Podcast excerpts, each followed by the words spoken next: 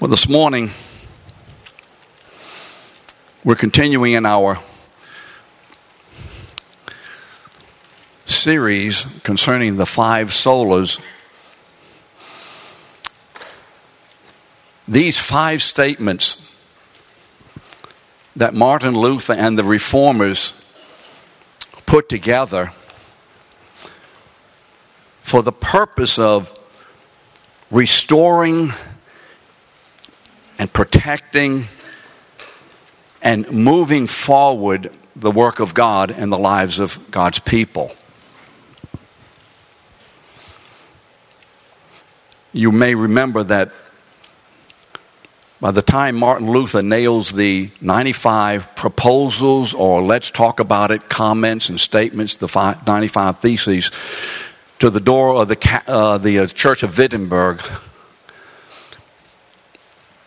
he is beginning to see that there are discrepancies, deviations, things that have been added to, taken away from the Word of God. And so, as time moved on and the church opposed what Martin Luther was saying and wanted to speak about, and as the reformers began to bring these kinds of things attention to the people, these five solas were formulated. And again, they had to do with the recovery and the protection and the promotion of biblical truth. And you remember what they are sola scriptura, sola gratia, sola fide, solus Christus, and soli Deo gratia, gloria. You can tell I don't speak German. They didn't get that, did they? Huh? It's just, that was Greek, that wasn't German. They still didn't get okay, Latin. And we're doing well, aren't we? And so these five solas can be stated in one sentence. And I think the sentence will be put up on the screen just in a moment. Is that right? Yeah, there it is. Go on to the sentence. You're getting there. Okay. It's in your notes. so let's put the five solas together in a sentence. And the reason I wanted to do this is to accentuate the truth that these represent as not five individual statements or truths, but a statement of one truth. These collectively are a statement of one truth. So, this is just how I have done it. You may have done it a different way. The scriptures alone reveal that God justifies and saves his people by grace alone, received by faith alone in the person and work of Christ alone for the glory of God alone. And so this is a statement, as I said, that comprises one truth. And if any one of these five alones is tampered with in any way, is either subtracted from or added to, what happens is it alters the sentence and destroys the entire truth. And so that's what we're talking about. That's what the reformers were so insistent upon as they saw these basic biblical truths being undermined through traditions and teachings and practices that weren't biblical. And so this morning we're going to deal with Christos solus, sorry, solus Christus, which means Christ alone. And, and I just have to tell you this, and I think you may already know this. This is a, a statement that begins in Genesis 1 1. And the truth of this continues all the way to the last verse of Revelation 22. This is the subject of the Bible Christ alone. And so, how does anyone speak about such a monumental subject as this in the few moments that we have? That's a tough one. But we pray this morning that the Holy Spirit will anoint the speaker, anoint our ears, and that at the end of the time together, we won't as much see what's wrong with the teaching of the church in Martin Luther's day, which continues today, but we'll more, more see where any area, any thought, word, or deed, anything about my life or your life is in any way deviating from Christ alone. And we all know that this is happening. And so, as we speak this morning, hopefully, mostly, let's not listen for, aha, you see, I knew it was wrong, I knew it was wrong, I knew it was wrong, yep, yep, that's what they say. Let's think about it and receive it as God speaking to each one of us by the Spirit concerning to what extent are we doing the same thing?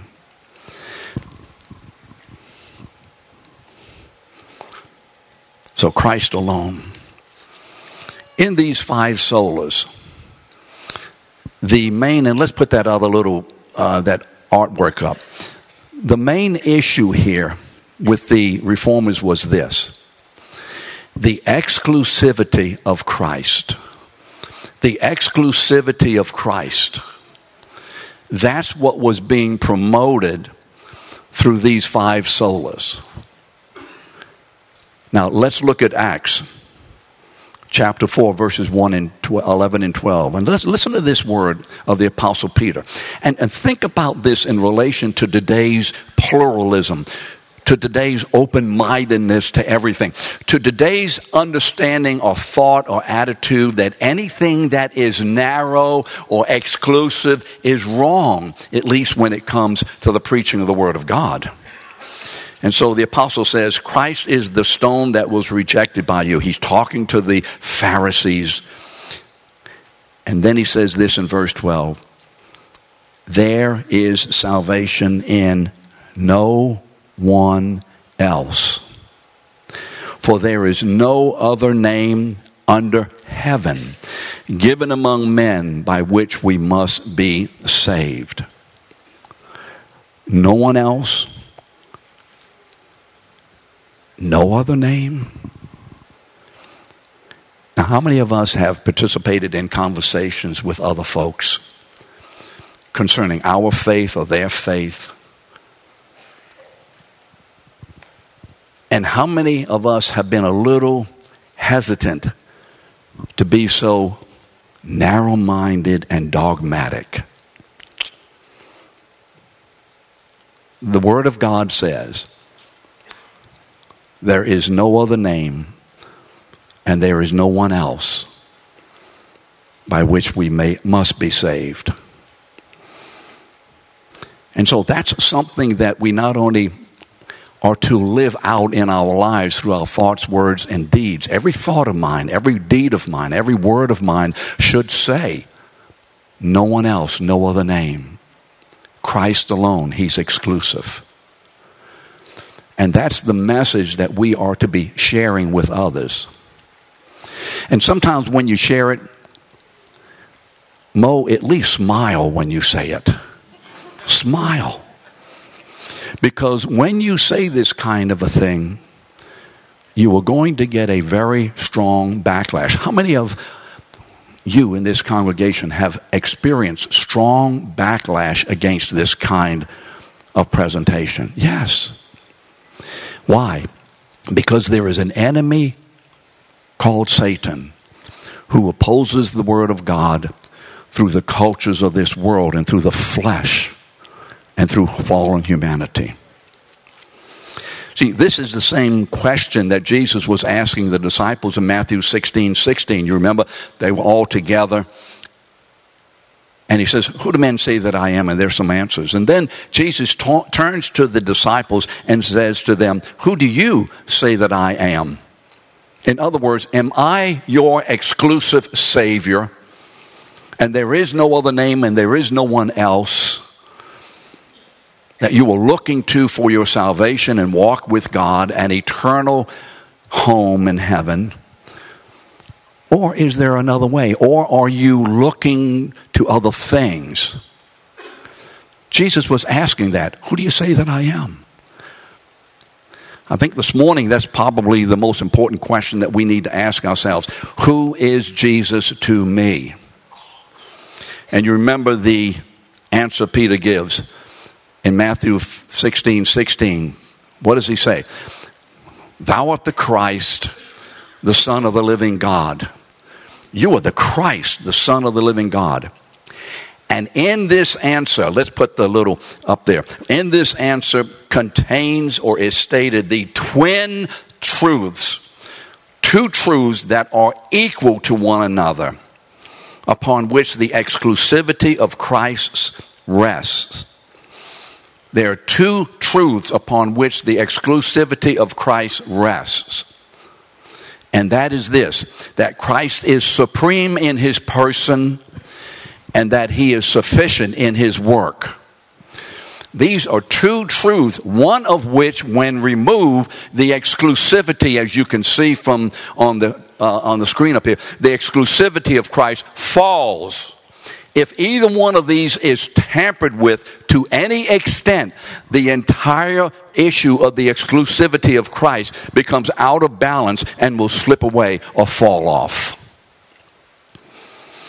And so, what is meant by the exclusivity of Christ? You are the Christ, the Son of the living God. We're talking about the supremacy of the person of Christ and the all sufficiency of the work of Christ. So let's now look at Scripture alone to see how these twin truths are declared to us. How Scripture alone declares the exclusivity of Christ Himself, of Christ alone. First, let's look at the supremacy of Christ. Because we must begin with his person. Because what Jesus does is a result of and is effective because of his person. So, first we look at the supremacy of Christ. You see, when Peter said, You are the Son of the living God, he was declaring the most significant and fundamental truth about the person of Christ if we were to say, what's the most important thing about Jesus? Some people would say he loves and so on, and all those are fine. But that's not the central issue. That's not the core revelation. That's not the most fundamental truth that we need to have and understand and be proclaiming in our lives. What is the most fundamental truth about Jesus is his divinity. His divinity, in fact, that's where he is attacked, remember, by the heresies in his divinity. And so, everything hangs, everything rests upon this one fact Is Jesus divine? Is he the eternal, unbeginning, never ending Son of God? equal with the Father and the Spirit. One of the three persons of the one Godhead. Is he that person? Is he divine? The most significant truth about Jesus is in his person as the Son of God. See, that means this that Christ alone has the exclusive ability and the exclusive right to save his people. Why? Because no one else is divine. No one else can represent and image God the Father perfectly. Everyone else does so to some extent, but in a shadowy, imperfect sense. Only Jesus does this perfectly.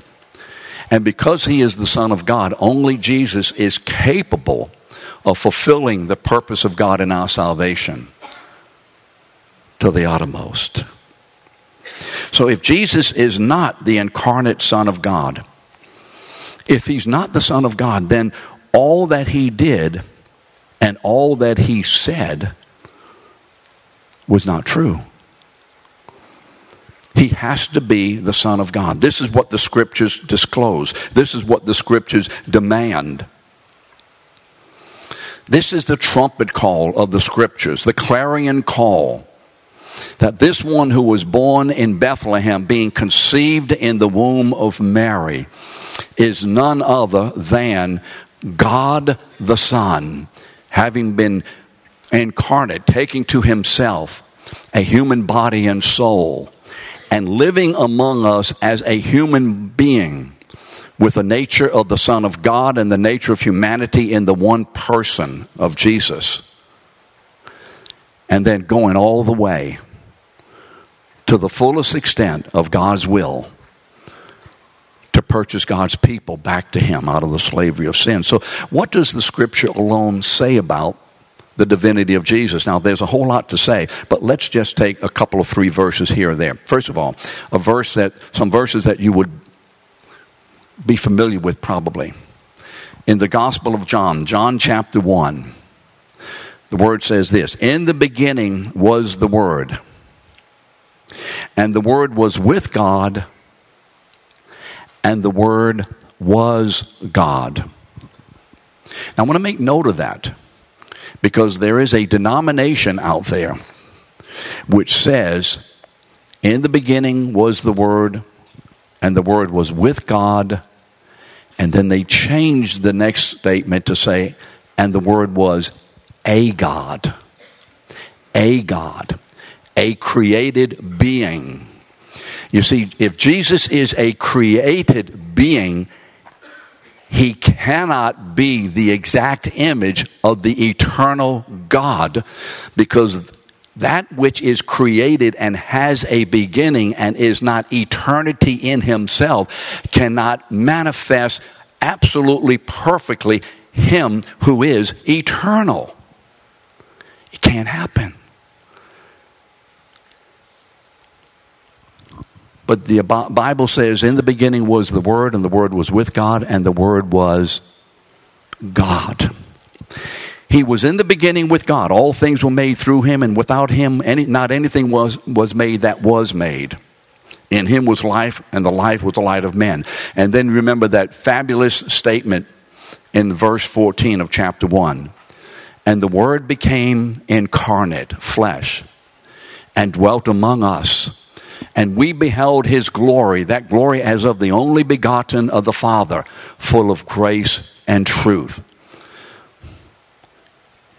The most important initial revelation and understanding about Jesus is he is the divine Son of God. Listen to what Hebrews 1 3 says. Christ is the exact image of God's nature. I've already said that. How can he be the exact image of the nature of God?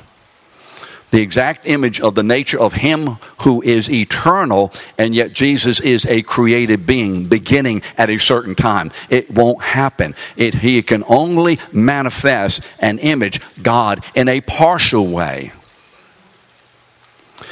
Remember the beginning of the Gospel of Mark. Remember that? Mark 1 1. The beginning of the gospel of Jesus Christ, comma, the Son of God. Now, if you were to read through the four gospels, you would find many scriptures that clearly demonstrate Jesus' divine supremacy over disease, over death, over demons. You'll see that. And why is he able to do this? You see, because he is divine.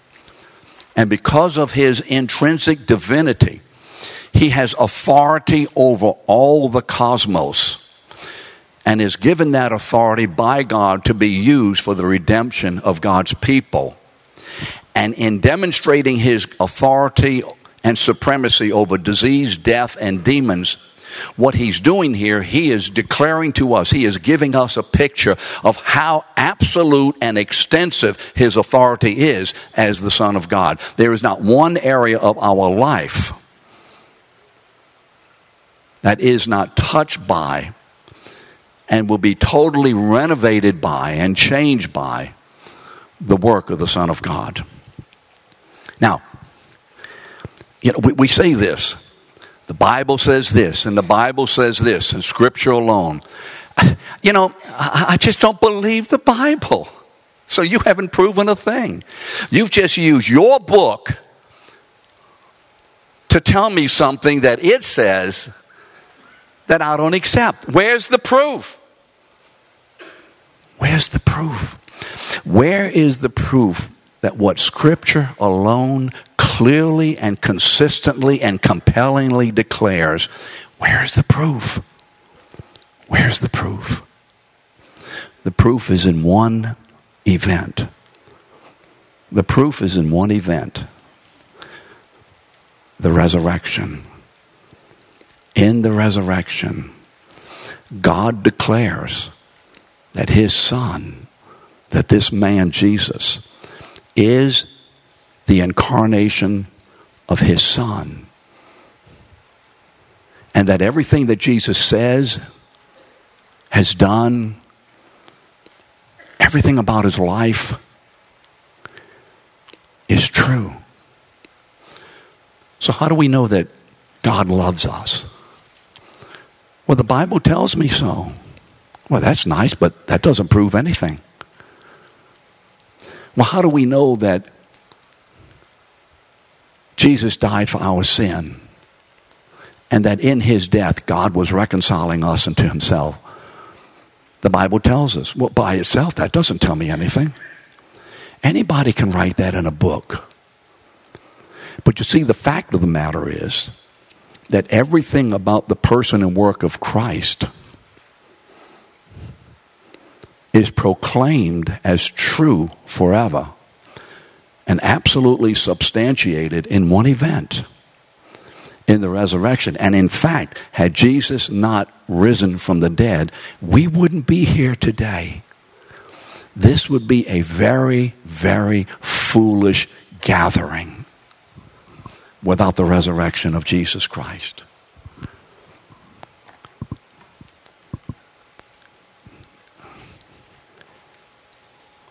I don't believe in the resurrection. I think it was a made up story. Oh, really? Have you read history? Do you believe that these men and women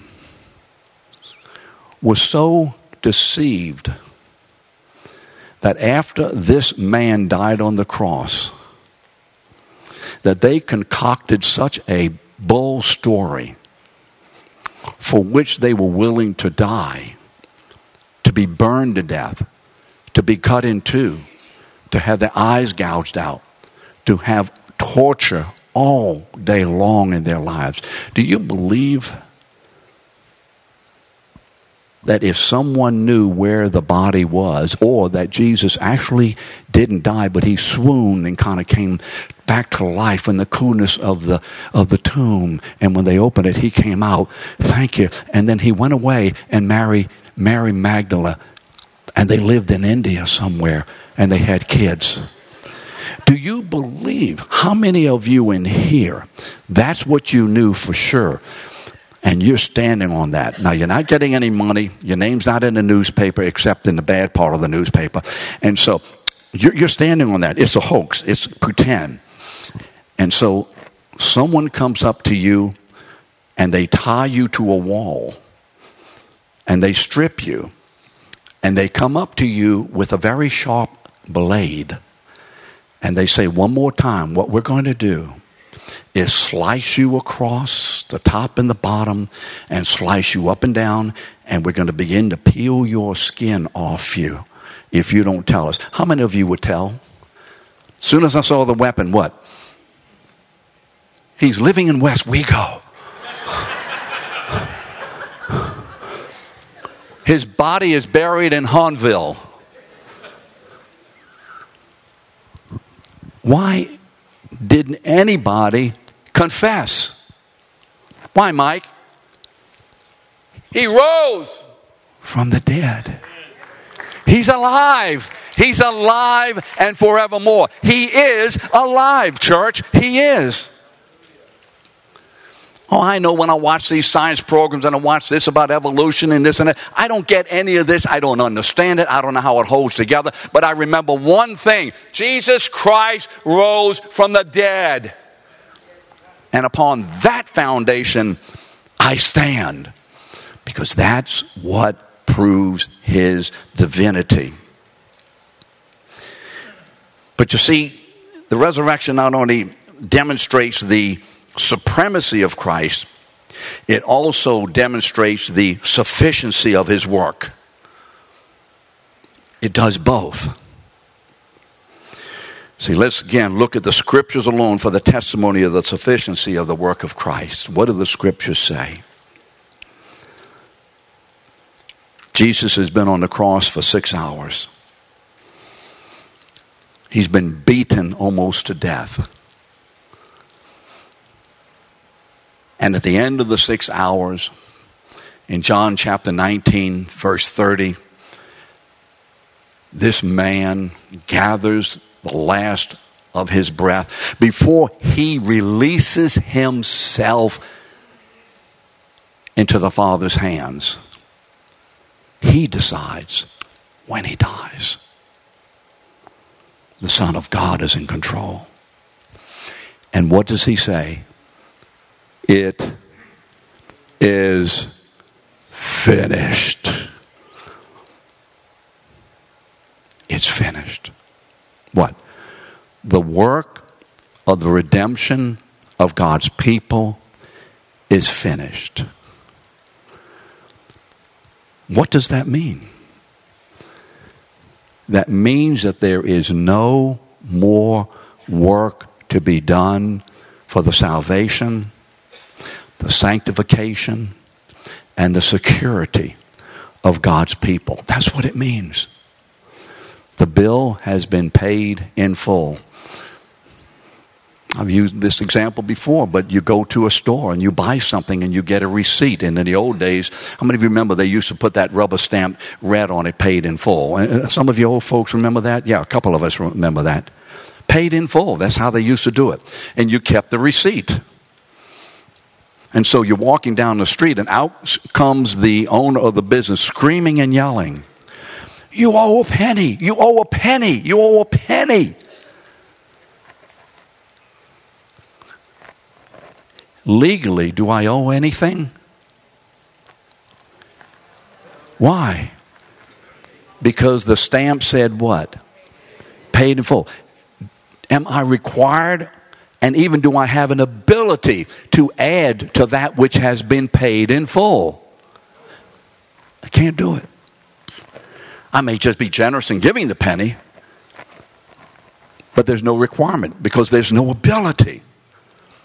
There's no requirement because there's no ability to add to that which has been paid in full. And Jesus said in John 19 30, This is paid in full. It is finished. What does that mean? That everything necessary for the full, final, and forever forgiveness of God's people to be declared as just, not guilty, to be given the righteousness of Christ as their garment, to be adopted as God's children by the giving of the Holy Spirit, and guaranteed their life with God forever in heaven. It's been paid for. It's been paid for.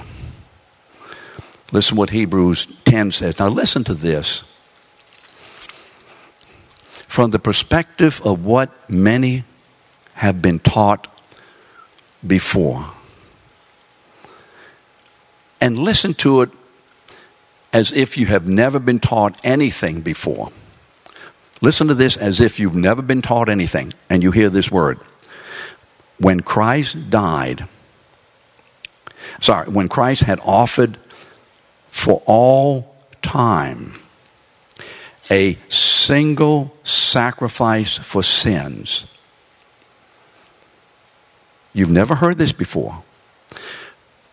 when Christ offered for all time a single sacrifice for sins, he sat down at the right hand of God. Verse 14. For by a single offering he has perfected for all time those who are being sanctified. Now, is that a statement that looks like the work of Christ was sufficient? But yet, that's a statement that has not only been taught differently, but that's also a statement that I think all of us from time to time have a problem with in our own personal lives. Because let's face it, you need a favor from God. And so, what do you do? Come on. How many of us do a little extra? Anybody in here do a little extra just to make sure God is pleased a little more? Anybody? A little extra. Make sure I don't think those thoughts today because I need a blessing from God. Oh, keep myself. We get into these things very subtly. But the problem in the reformers' day and even today is that this truth of the sufficiency of Christ was being changed. You see, now, when we look at the supremacy of the person of Christ, He's the Son of God. You are the Son of God, the Son of the living God. And the sufficiency of His work, Thou art the Christ, meaning the Messiah, the one who has come to deliver God's people from the bondage to death and sin. So now, when we see the exclusivity of Christ resting on the supremacy and the sufficiency, we can now understand and maybe appreciate a little better what Peter was saying. There is salvation in no one else, for there is no other name under heaven given by, among men by which you must be saved. Now, that's a good verse to memorize. It's in Acts 4, verse 12. It's a good verse. So, what does this exclusivity of Christ mean for us today and every day. What does it mean?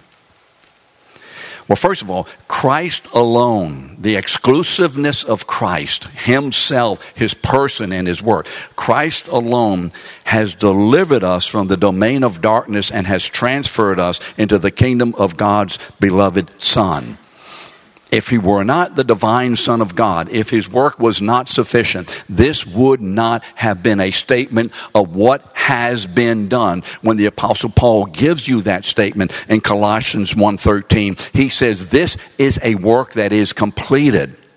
For Christ has delivered us from the domain of darkness in his person and in his work. And he has transferred us into the kingdom of God's dear son. He doesn't say, and is transferring us, and we're in the process of being transformed, transferred, and we're hopefully we will get to this place of being transferred, and we will get there. He doesn't say that. He said, this is what has been accomplished at the cross and applied in the resurrection by the giving of the Spirit when Jesus is exalted to the right hand of God the Father.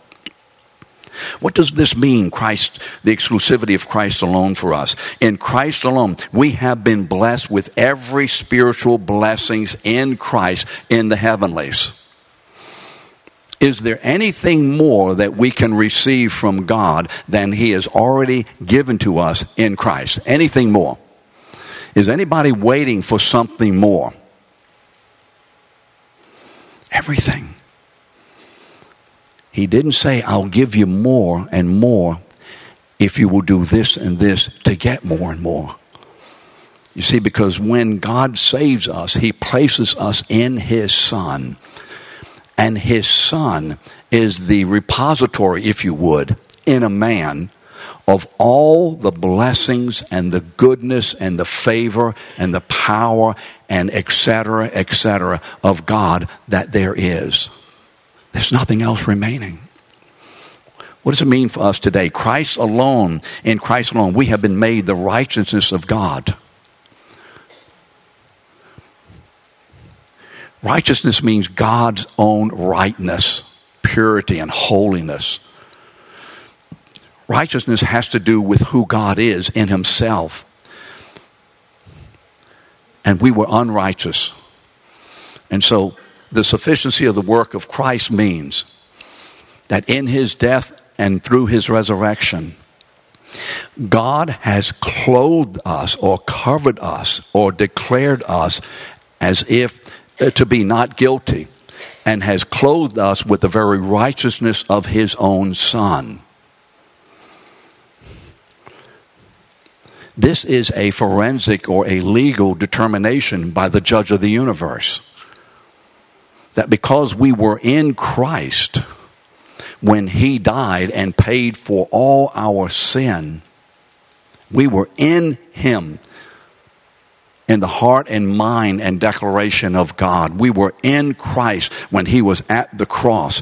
And when Jesus died, God declared, because we were in Christ by the will of God, that all our sin was paid for and that the curse of death was paid for by Christ on our behalf.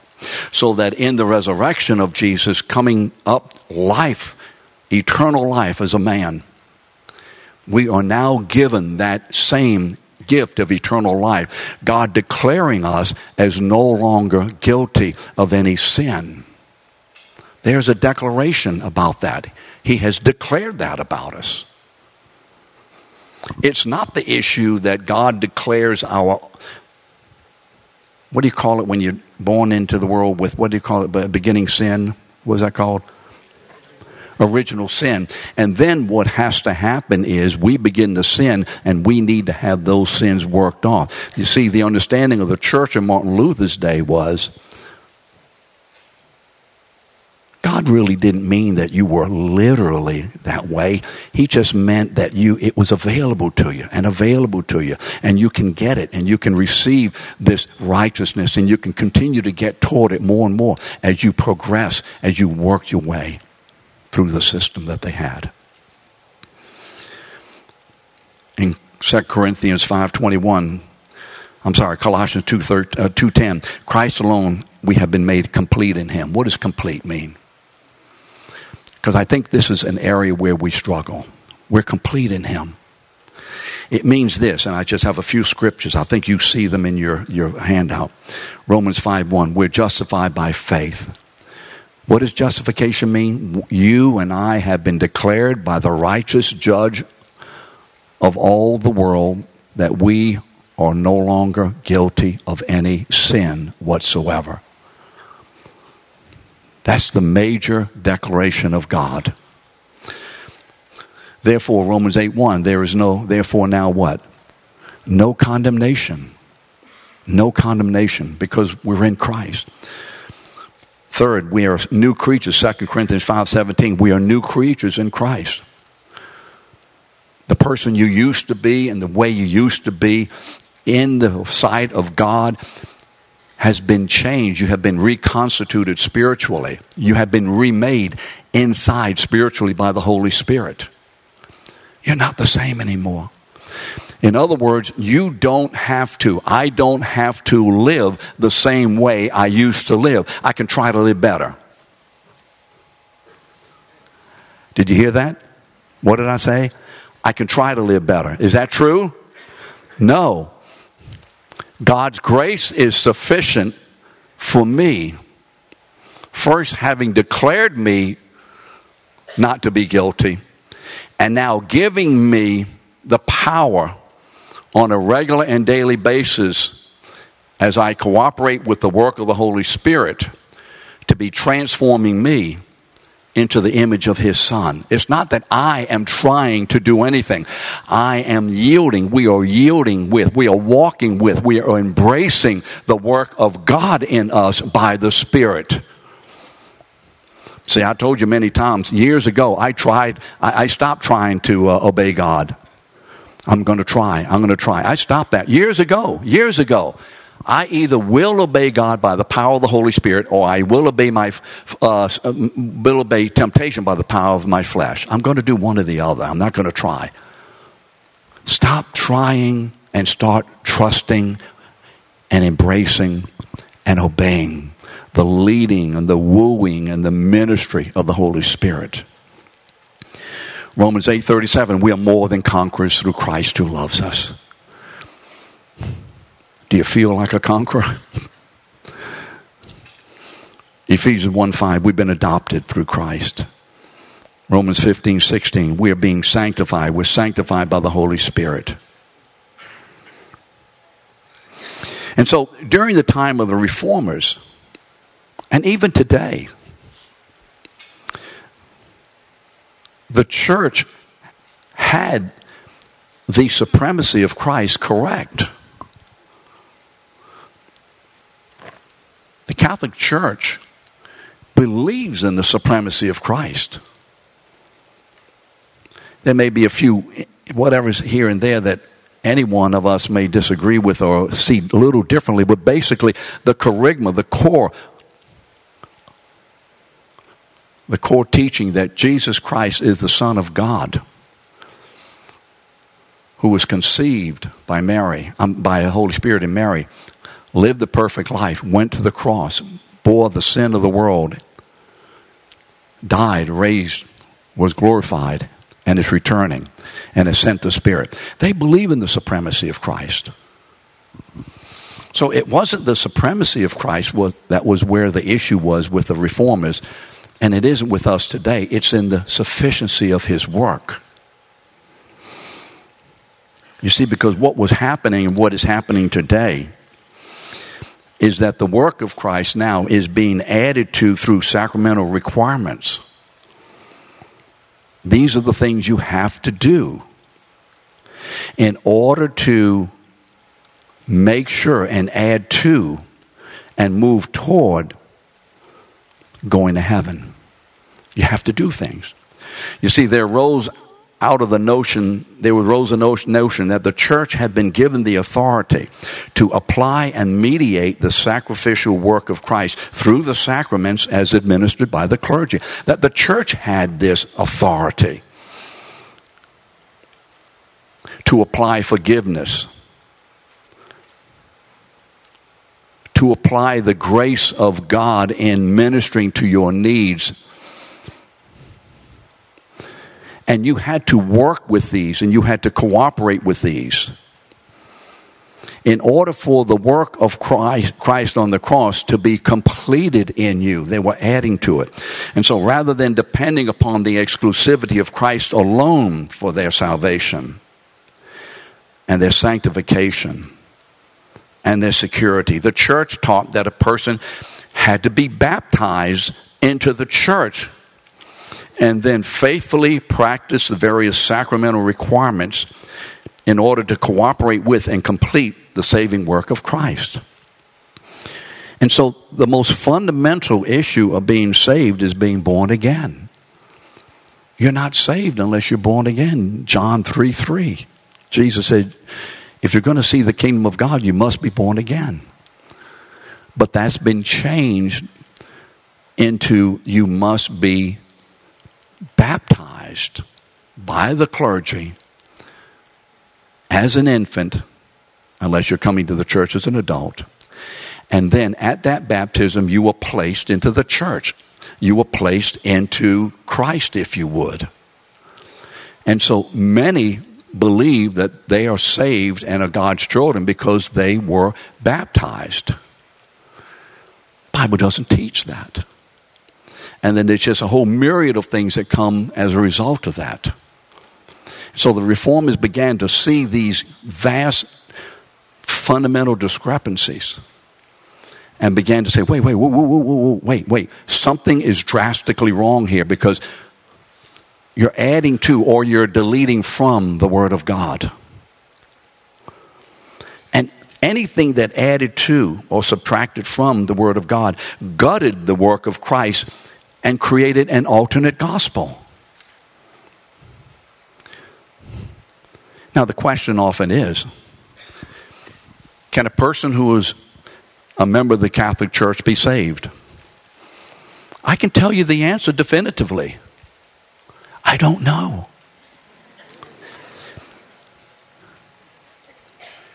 Can any of you say that the Holy Spirit isn't gracious enough to overcome bad doctrine to save someone? Is there anyone in here who has been saved because you had such pure doctrine, therefore God saved you? Or are all of us saved because we had bad doctrine? Amen? And I want to be sensitive about this. We're not condemning people. We're talking about a system that has taken the pure word of God and has altered it.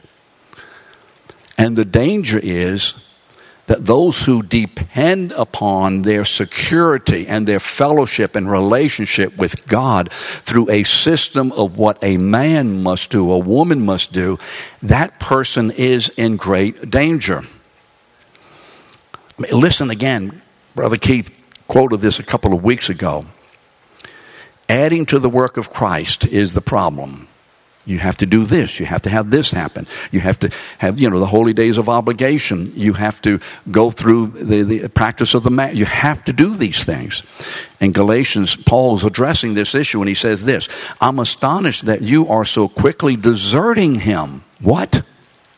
Deserting him who called you in the grace of Christ and are turning to a different gospel and so, what does Paul say then in verse 8?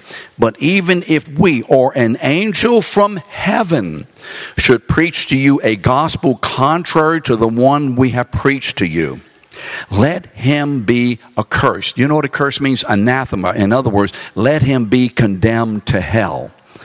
As we have said before, so now I say again, if anyone is preaching you a gospel contrary to the one you received, let him be accursed, condemned. And then chapters later, he says, anyone who receives a work in addition to Christ, he says, you are severed from Christ, you have fallen from grace. This is serious. You see, any additions at all gut the gospel of its power, making the work of Christ insufficient. Now, with all this in view, we can begin to understand why the reformers insisted upon the exclusivity of Christ. They were affirming his exclusive supremacy as God's eternal Son, and they were affirming his exclusive sufficiency in redeeming God's people from their sin to save, sanctify, and secure us all the way to heaven all the way to heaven.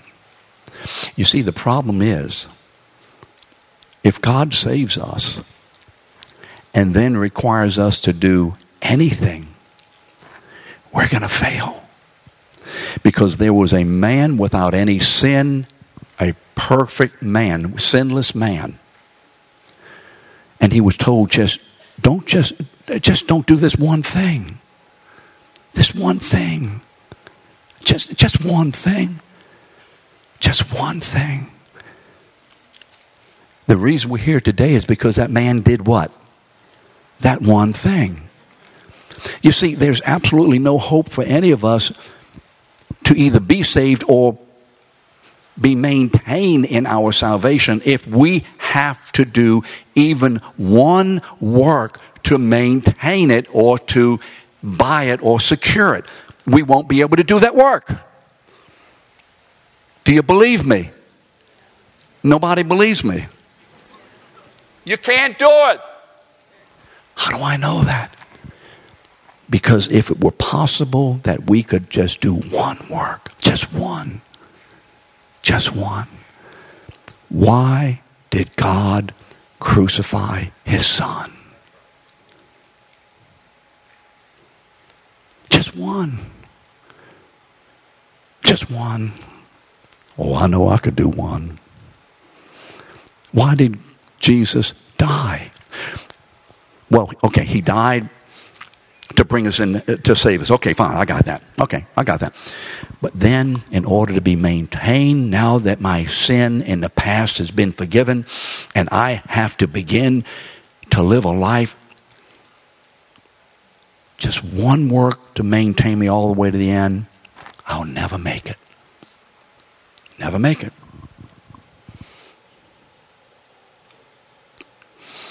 You see, by insisting upon Christ alone, the reformers were protesting any alteration to the exclusivity of Christ alone. So today, today the exclusivity of Christ is not only challenged by the sacramental teachings of the church, but also the culture. Hmm? Narrow minded, bigoted, all kinds of phobias. They call us this phobia and that phobia and the other phobia. The challenge you and I are going to receive out there in the world is that the culture will say this is the way to live and it's okay.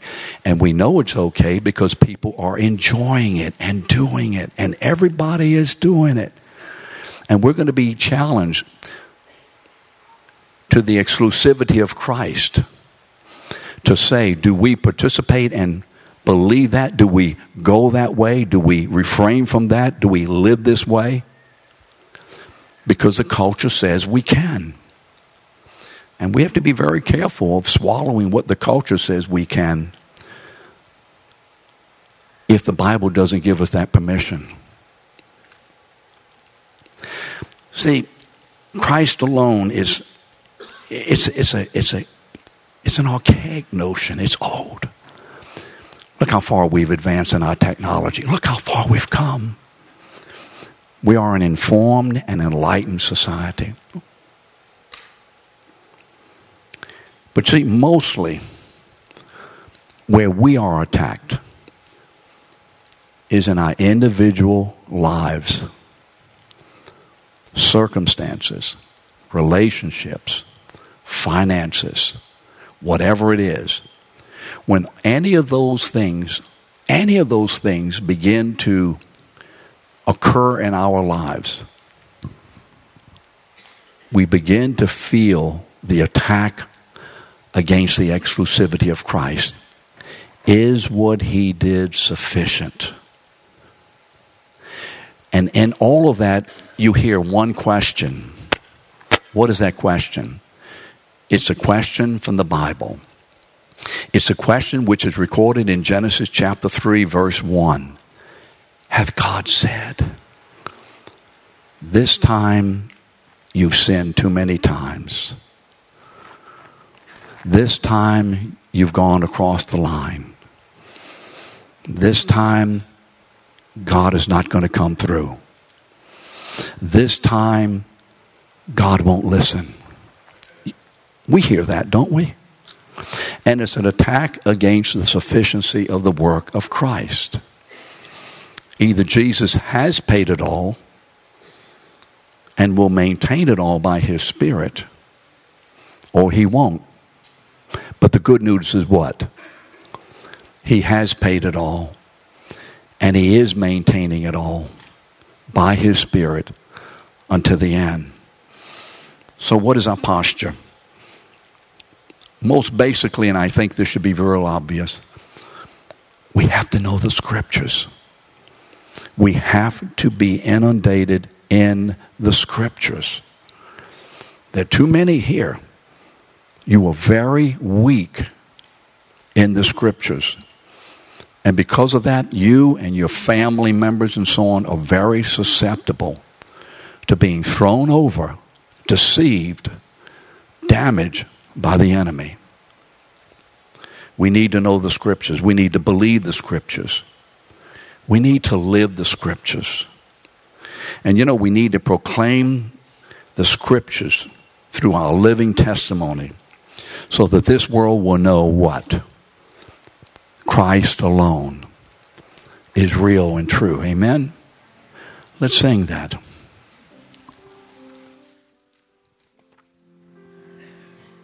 Let's go and stand up.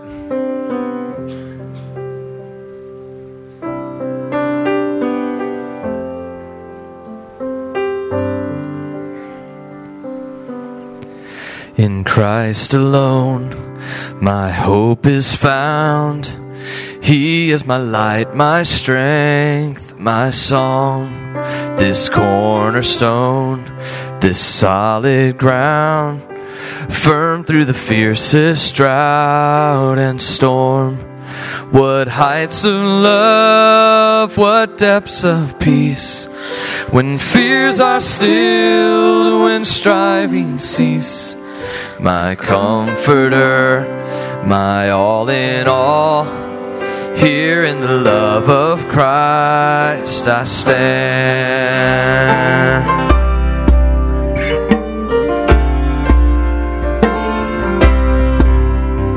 Christ alone, in Christ alone, who took on flesh, of God in helpless babe, this gift of love and righteousness, scorned by the ones he came to save, till on that cross as Jesus died, the wrath of God was satisfied.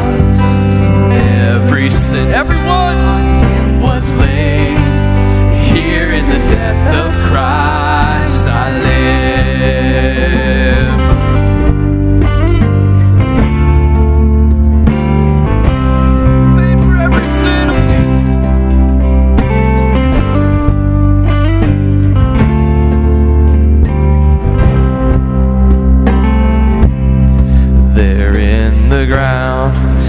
body lay. Light up the world by darkness slain, and bursting forth in glorious day. Up from the grave he rose again, and as he stands in victory, since curse has lost its grip on, and as he stands, and as he stands in victory, its grip on me,